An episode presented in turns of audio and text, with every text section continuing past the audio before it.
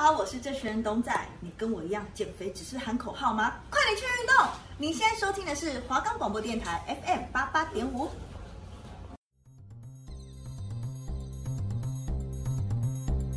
八排十五号重新装潢，音效升级，确认过声音，这里就是对的电影院。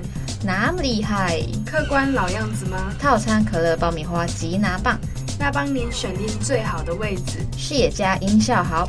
好的，欢迎入座八排十五号。我们的节目可以在 First Story、Spotify、Apple Podcasts、Google Podcasts、Pocket Casts、SoundOn Player，还有 KK Bus 等平台上收听哦。搜寻华冈电台就可以听到我们的节目喽。Hello，大家好，我是主持人 Sophia，我是 Jacqueline。哎，你会喜欢动画片吗？我还好哎，我连你们一直在那边讲什么播音、什么珍珠美人鱼，我都没看过。到底你有没有童年呢？啊？啊，我的童年就和大家不一样没。我很小的时候就不太会看动画片啊，我都看八号当铺、玫瑰瞳铃眼之类的，还有放养的星星。我小时候就会看那种奇奇怪怪的，还有那种你情我爱的那种点东西啊。哼，真假？感觉超级不适合那个年纪。没有，因为我小时候就是。跟哥哥姐姐他们都大我很多，我就会跟着他们看，所以就是我不太会看动画片，我就是会觉得很屁呀、啊。我小时候就觉得很幼稚，动画片。你才幼稚嘞，什么意思？是真的咩？但我还是会看的、啊，看一部分而已，就是简短的影片之类的。呃，例如你看过什么？例如就是《名侦探柯南》、《魔法阿嬷》。还有宫崎骏系列的，就《千与千寻》，还有那个什么 什么魔女什么之类的，魔女宅急便。对对对对对，还说看过，根本就不太熟，忘记啦、啊，就是没有什么多大的兴趣，就还好。哎，不过你有看过《魔法阿嬷》，那个是台湾的哎。有啊，但是其实魔法阿嬷我印象还蛮深刻的，因为那是我之前小时候回台湾看的。因为小时候就会觉得说，哎，他们的动画片怎么跟我们那边的不一样？我们那边都是喜羊羊，然后可能他们的阿嬷就很台呀，你知道吗？因为我都讲普通话，所以我就觉得，哎，他们的阿嬷怎么那么台？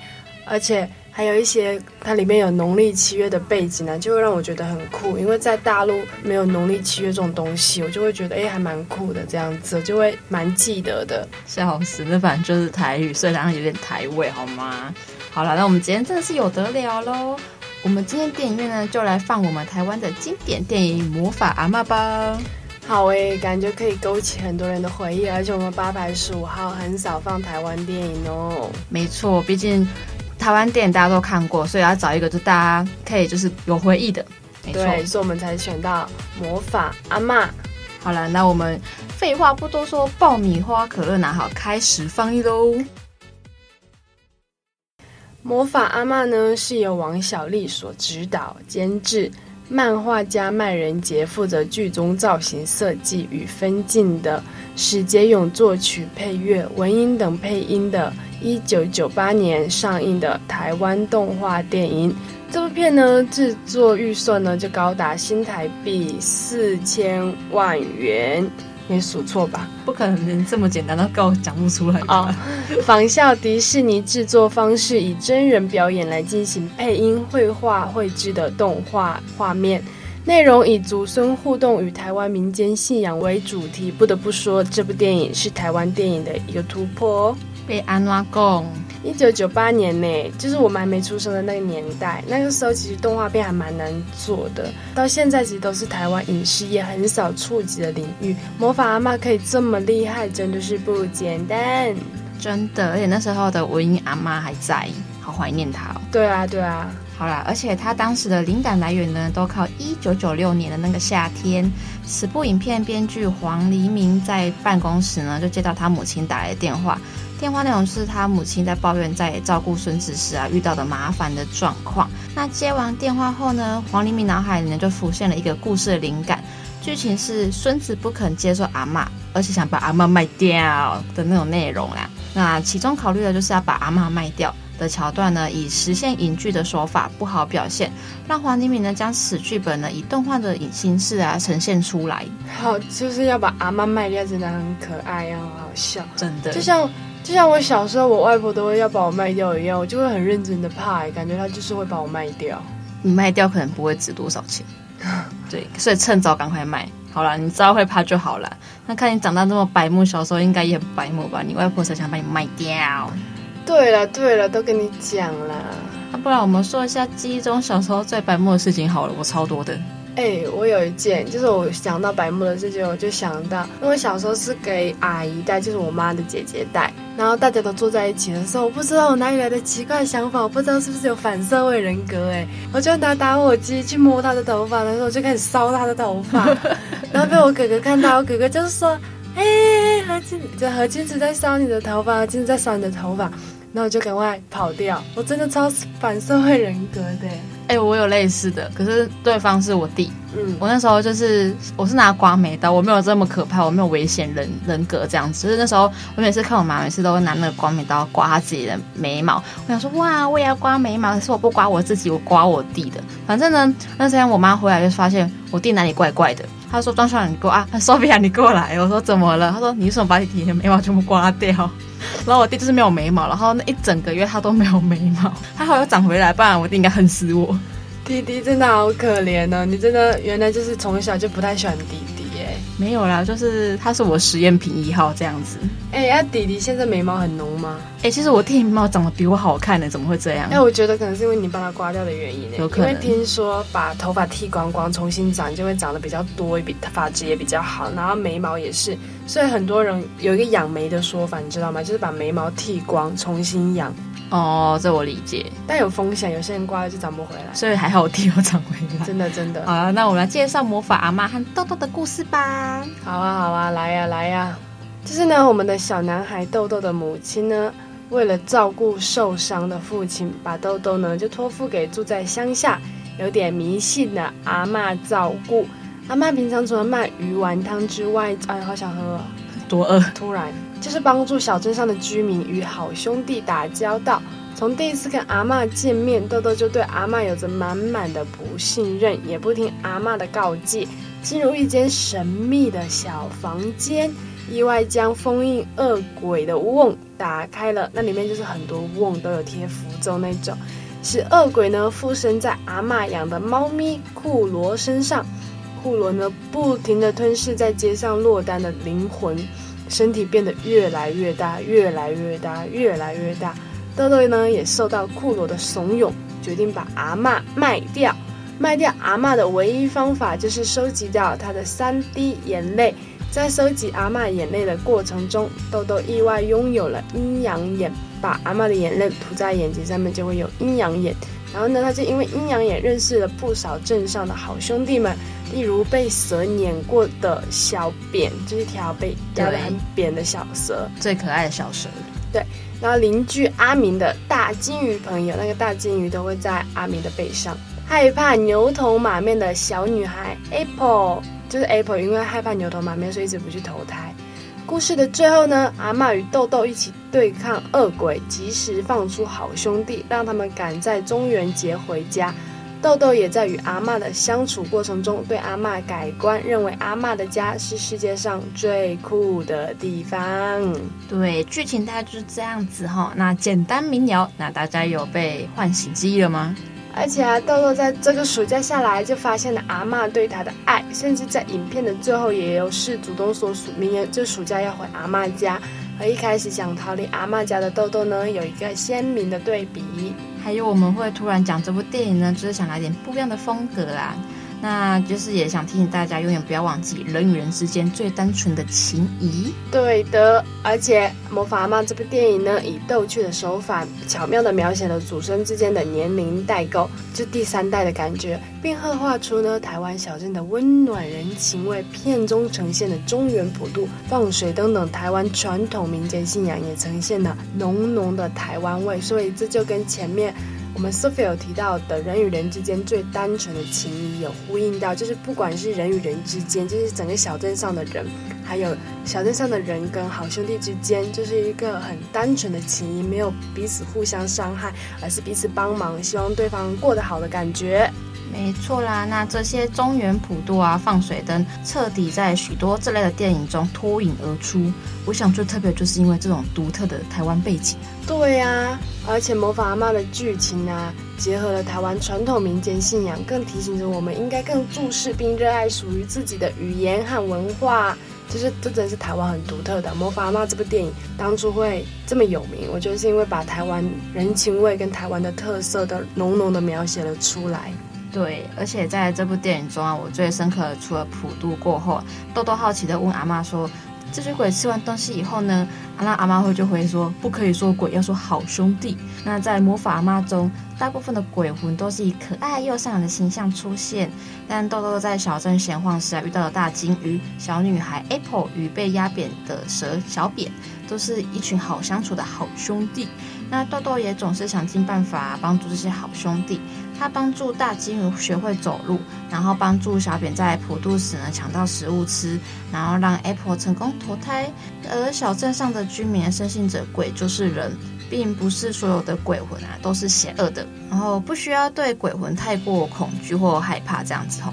那而在台湾人的习俗中啊，每逢农历七月，总会准备丰盛的食物，然后款待这些好兄弟们，然后不让他们成为孤魂野鬼。豆豆和好兄弟们互动的过程啊，似乎也提醒我们，永远不要忘记人与人之间最单纯的情谊。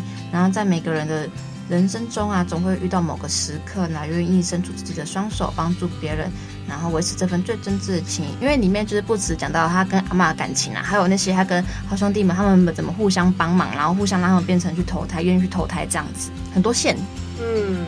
我也觉得，除了这些啊，我觉得啊，阿妈和和豆豆之间的情感线也是一个很感人的部分呢。对，真的。对啊，就是你看被恶鬼附身的黑猫窟窿怂恿豆豆，只要收集到阿妈的三滴眼泪，就能把阿妈卖掉赚大钱，买房之后就能跟爸爸妈妈相聚。哦，豆豆怎么会听呢？果然是小朋友，所以才好骗。在片中呢，阿妈总共哭了三次，就是没有想到坚强的阿妈那么爱哭。也只哭三次而已，你不要哭几次，我都不说你。嗯，而每一次流下的眼泪呢，都是剧情中重要的转折点。阿妈第一次哭呢，是误以为豆豆失踪，在找回豆豆后呢，流下了欣慰的眼泪。虽然阿嬷是派了一点呢，但还是可以看出她非常疼爱她的孙子。阿嬷都会对自己的孙子有个特别的母爱的感觉。嗯、呃，对，因为他就是他的孙子，他要爱他。嗯。继续收集到阿嬷的眼泪呢，豆豆和阿嬷呢有了更加频繁的互动。第二次呢，则是阿嬷在放水灯的时候呢，为好友金水伯送行而留下的不舍的眼泪。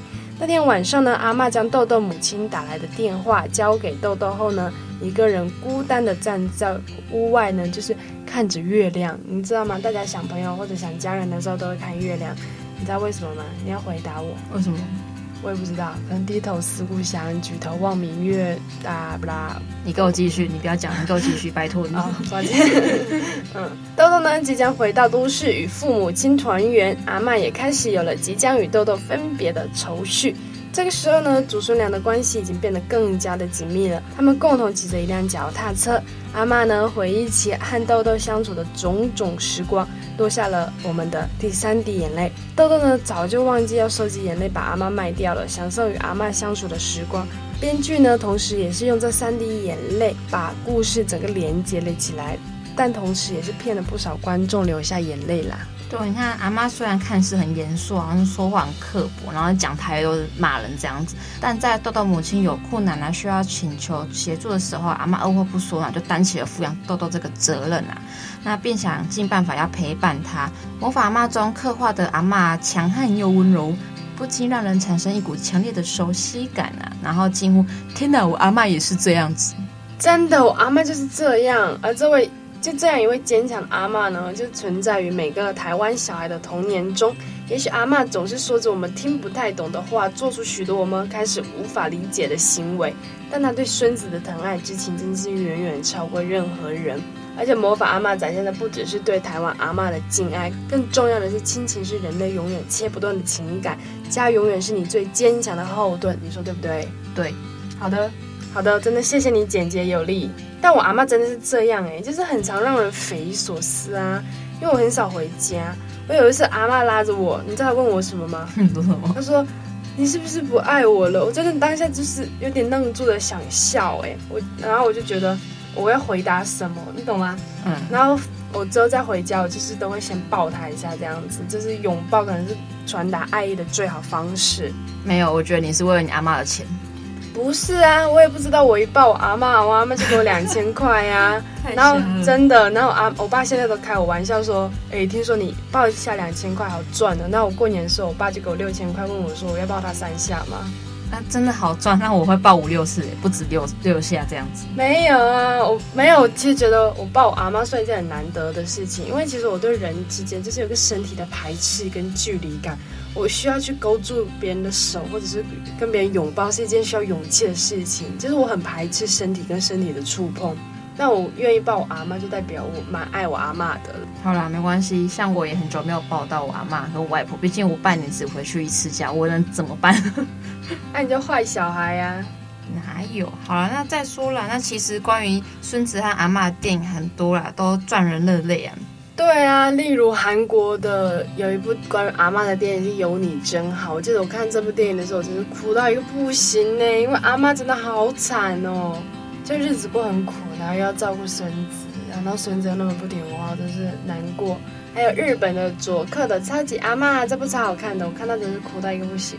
这些电影的共同点呢，都是一开始小孩都不喜欢他阿嬷的，然后甚至嫌弃阿嬷呢，但最后呢，都和那些跟他阿嬷依依不舍这样子。那不得不说呢，关于阿嬷和家人故事，真的都会引起共鸣。因为像我自己有外婆有阿嬷，然后我跟他们以前故事也真的是讲不完，你知道吗？因为我跟他们故事真的是太多太多。因为我曾经也是一个白目的孙子。怎么说怎么说？我们来讲一下你阿妈跟您之间的故事，有什么难忘的？我觉得这可以讲很多，很值得分享。对，那我先讲外婆好了，因为像我跟我外婆是，就是像那个豆豆一样，就很小时候都送去给外婆照顾。因为我自己阿妈是，就是。有分外婆跟阿嬷嘛？那阿嬷是爸爸这边的，那爸爸这阿嬷她其实还会工作，但是外婆是就是真的是在家里照顾我们这样。然后我小时候就觉得外婆很凶，你知道她真的很凶，她就是我跟我弟不乖的时候，她都拿棍子，她不会真的打我们，她就是拿那个棍子吆喝我们，就是叫我们安静一点，叫我们不要吵什么什么的。然后小时候我就密谋啊，跟我弟把那只棍子丢掉这样子，可是我没有把我阿嬷卖掉，就丢掉。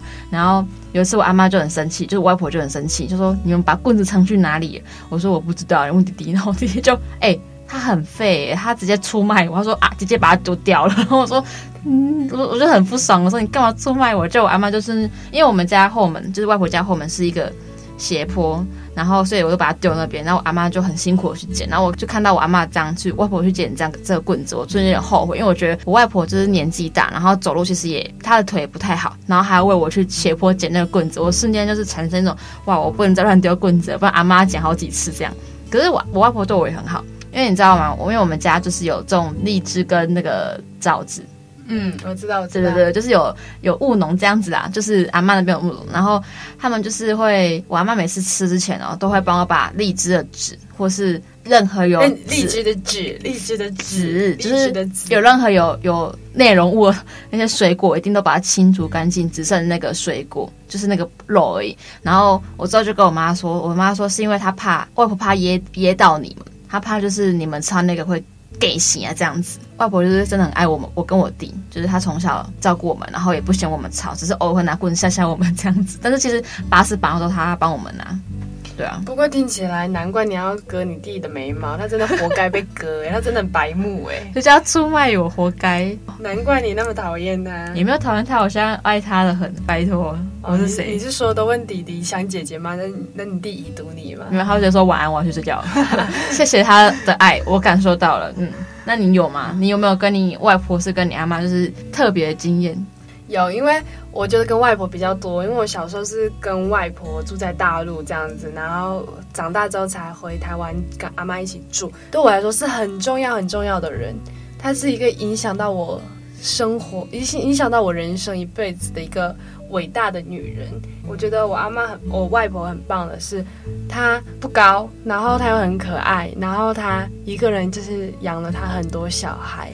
因为我外公就是比较那比较是那种拼事业的男人，他也很少回家。嗯、我外婆就是会对他有很多不理解。那我听说外婆跟外公相遇，就是因为是媒妁之言的感觉。我外婆十三岁就嫁给我啊，我外外公了。他们那时候就很早，早哦。对，而且我外公好像比外婆大三岁吧。哇，那是姐弟恋呢。而且他们就是没有，是我外公比外婆大三岁。哦，哦，那是兄妹恋，这是正常的啦。我忘记了，好像是我外公的哥哥结婚典礼上，然后因为大家都住很近，我外婆去参加我那个外公哥哥的婚礼，然后他们就是有对到眼还是怎么样，我有点忘记了。反正他们就结婚这样。嗯嗯。然后我外公就是那种拼事业的男人，也很少顾家。听我外婆说。大肚子的时候，就是都还要做家事那种的。其实我觉得她是个很伟大的女性。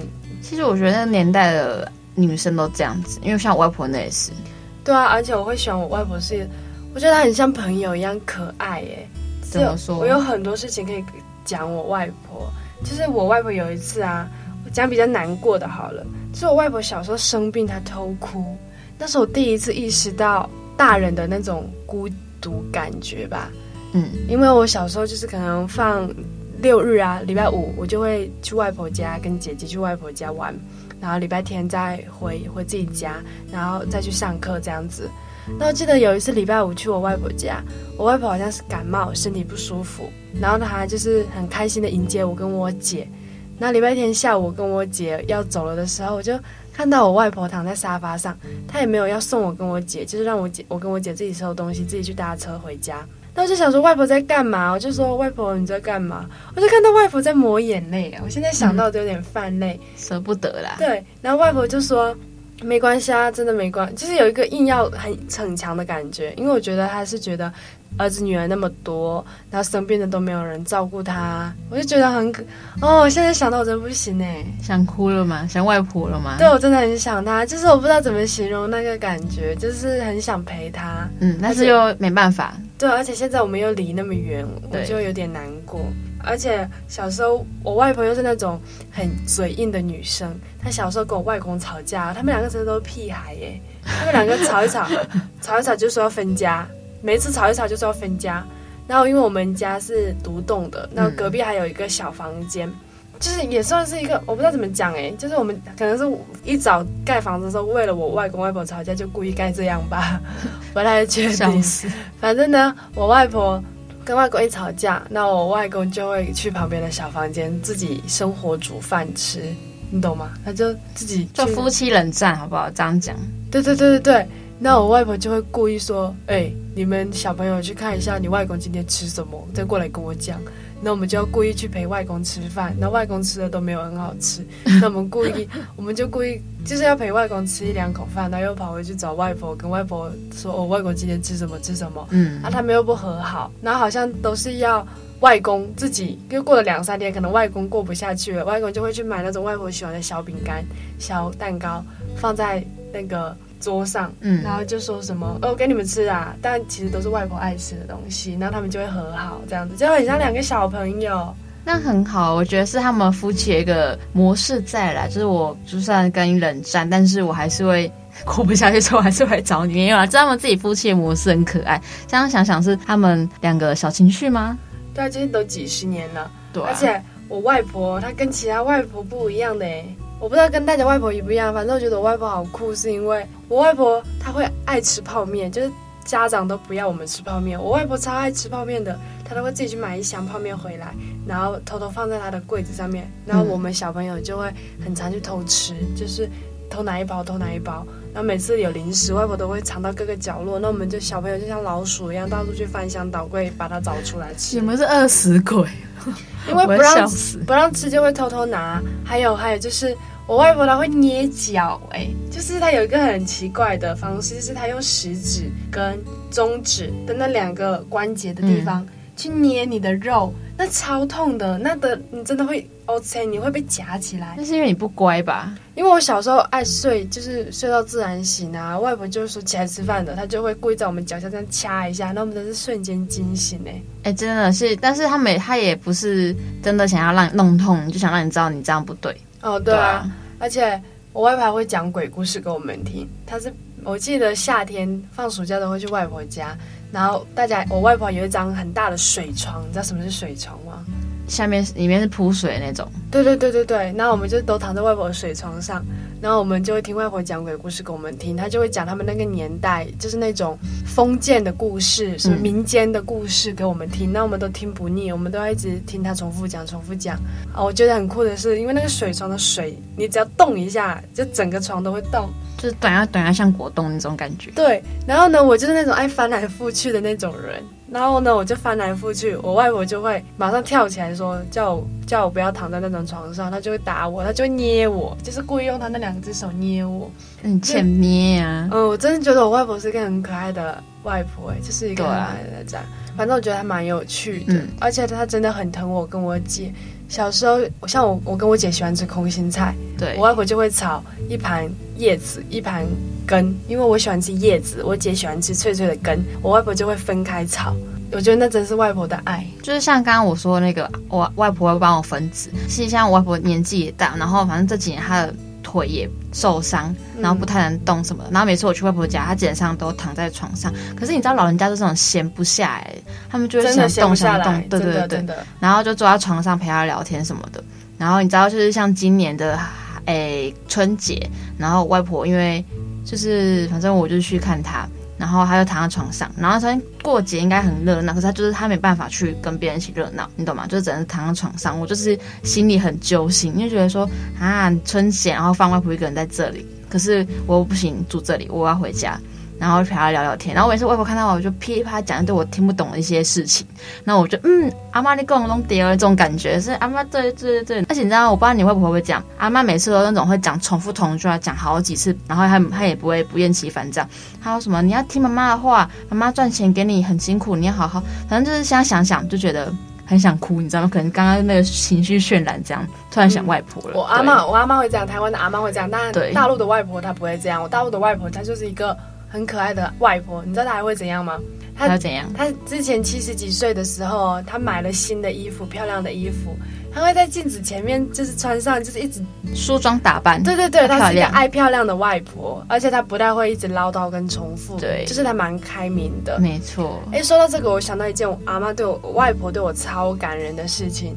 就是因为我回台湾之后，我就很少回大陆，都过年过节才回去，就是过年才回去，一两年回去一次这样。因为大陆会端午节就会腌咸鸭蛋跟包粽子，然后中秋节就吃月饼这样。然后我就之前蛮喜欢过节的，我之前端午节的时候就跟我外婆打电话，就说哦，好久没有吃到咸鸭蛋跟粽子了。然后我外婆就说这有什么难的？等你过年回来，我再做给你吃啊。我说最好是啊，过年就要吃其他的的了，谁过年还在吃咸鸭蛋跟粽子，也没办法放那么久啊。嗯，他就是说，哎，他就说外婆有的是方法了，就跟小时小时候一样，想要吃什么，外婆都会说他有的是，他都会骗我说他是有魔法，就跟魔法阿妈一样。对，然后那一年我回大陆哦，然后我外婆就偷偷说什么，哎，我等一下给你一个好东西。我想说什么东西？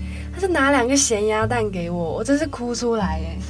因为他 你知道吗？他八十几岁，年纪越大越不好。但是端午节，你看五月份的事情，他记到了十二月，他就记得我爱吃，我要吃他的咸鸭蛋。孙女记得想吃什么就变给你吃，这样。对，我真是快哭哎！我现在想到真是泛泪。然后他还跟我道歉说，粽子粽叶保存不了那么久，外面也买不到，就没有粽子，嗯、但有咸鸭蛋。然后真是哭出来。我感人的是，你记忆力不好，但你永远记得我喜欢吃什么。没错，你看外婆啊，每他们也是年轻过，曾经都是一个漂亮的女生啊，女孩这样，然后经历过这么多，生了小孩又有了孙子，他们也是年轻过了，然后也爱自己的孙子，是这样讲吗？好啦，就是大家好好陪自己的外婆，有空就多回去跟她聊天，这样子哈。真的，就是我会觉得。长辈之间的相处，这真的是一个很感人的地方哎。没错，嗯，大家的阿嬷真的都好可爱哟，就像我阿嬷，也像 Jacky 的阿嬷这样子。但很多的阿嬷都不在了，但没关系哈，我们我想啊，他们在用另一种方式，就是守护着我们。对啊，就大家也要好好珍惜和家人相处的时光。特别是比较大的长辈，他们健忘的时候，大家就是不要不耐烦，因为家人忘记一切都不会忘记爱我们。没错啦。好的，下一期节目呢更精彩。我是主持人 Sophia，我是 Jacqueline，谢谢收听八排十五号，我们下次见喽，拜拜。拜拜。